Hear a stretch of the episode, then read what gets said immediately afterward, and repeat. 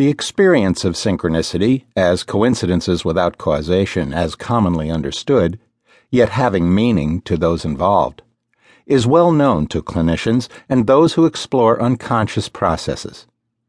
Anecdotal evidence concerning anomalous experience in therapeutic work and dynamic psychotherapy has gained interest and even some acceptance in recent years.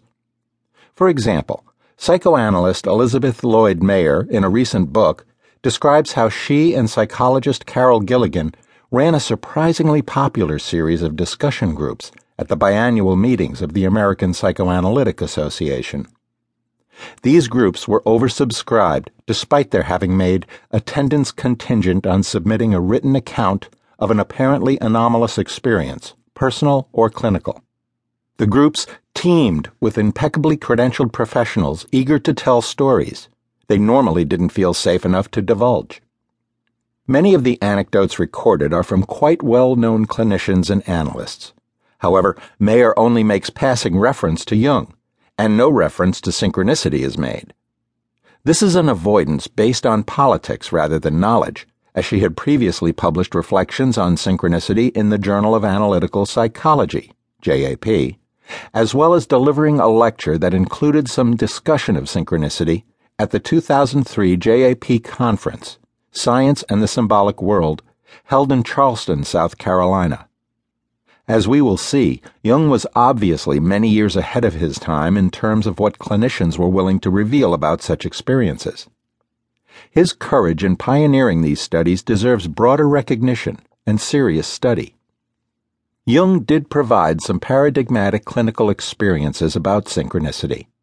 His most famous example was of a young woman whose analysis was in a bit of impasse based on her resistance to the notion of unconscious process, until she had a dream that included a golden scarab as a piece of jewelry. In discussing the dream, Jung was alerted to a tapping sound at his window, which he opened. He caught a rose chafer, a scarabaeid beetle, that he gave to the woman, apparently breaking through her resistance. However, Jung was not content to collect anecdotes. He was a consummate theoretician who saw in these curious phenomena a window into understanding nature and the psyche in a new way. In this first chapter, we will explore his thought on this idea. Beginning with the term itself, synchronicity, how did Jung define and understand this most complicated idea? What material in his background did the notion connect with? What aspects of his training and experience were significant? How did it evolve over time in Jung's thinking, and what were some of the influences on this? A goal is to better understand why Jung felt the need to write his essays on the subject. As we progress through the material, we will also look at what a contemporary view might be and of what relevance the concept might be.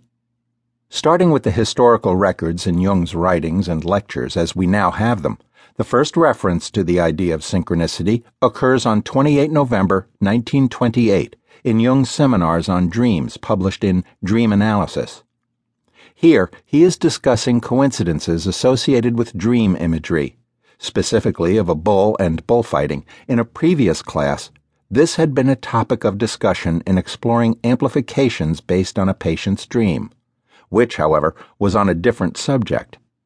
During that class, there was a presentation by one of the seminar participants, Dr. Shaw, of a relevant dream from the night before the initial discussion, but directly on the amplificatory topic.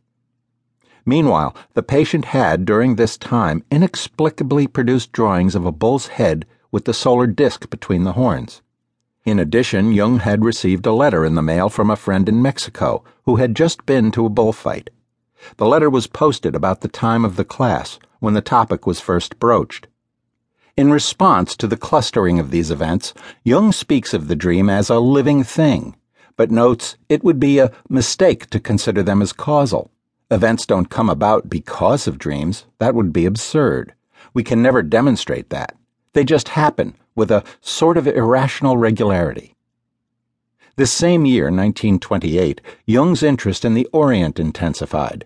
He had received The Secret of the Golden Flower from his friend and colleague, the sinologist and translator of the I Ching, Richard Wilhelm, this year.